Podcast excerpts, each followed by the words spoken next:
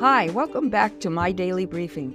This is Gwen Diaz, and I hope you're enjoying the podcast and discovering that the Bible really does make sense when its stories are told in chronological order. Here's Ed with our next episode. Hi, this is Ed. Let's go right to episode 258 titled Lazarus is Dead. You can find this event in John chapter 11.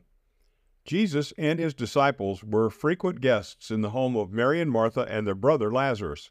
These siblings lived in Bethany, which was a great place to stop on a road trip to or from Jerusalem.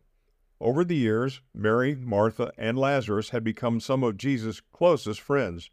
By the way, did you notice that Lazarus was the name Jesus used for the righteous man in the parable we talked about in the last podcast? I don't think that was an accident. One day, Lazarus became very sick.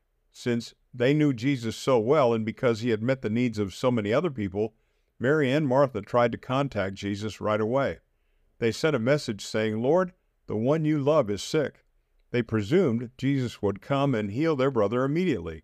However, when Jesus got the message, he did not rush to Bethany. He remained in a district outside of Judea called Perea. He told his disciples, this sickness Lazarus has will not end in death. It is for God's glory. But not only will God be glorified, I will be glorified through it as well. Surprisingly, even though Jesus loved Lazarus and his family very much, he lingered for two more days. The disciples were fine with this decision since they had no desire to travel back into Judea at that time, especially to the town of Bethany since it was so close to Jerusalem. The last time they'd been in Jerusalem for a feast, the Jewish leaders had tried to stone Jesus. Obviously, this meant that the disciples' lives were in danger as well.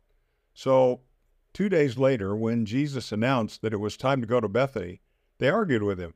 Jesus explained, There are only 12 hours of daylight. He knew that he had very little time left to finish the work God had sent him to do.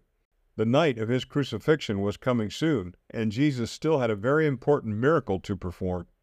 Then Jesus went on to explain our friend Lazarus has fallen asleep, and I'm going to wake him up. This wasn't the first time Jesus referred to death as sleep and to the resurrection as waking up. This was a metaphor the disciples should have been familiar with, since it was frequently used in the Old Testament. When kings or prophets were buried, it was said that they slept with their fathers. However, the disciples were confused. They took Jesus literally. But if he is asleep, they said, he will get better. They did not want to travel to Judea.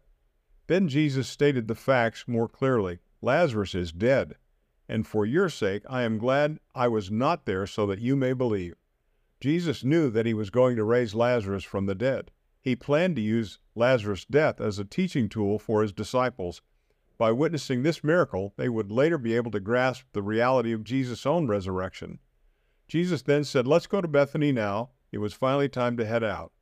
And Thomas, one of the disciples, muttered, We're probably going to be killed soon anyway, so we might as well go and get it over with.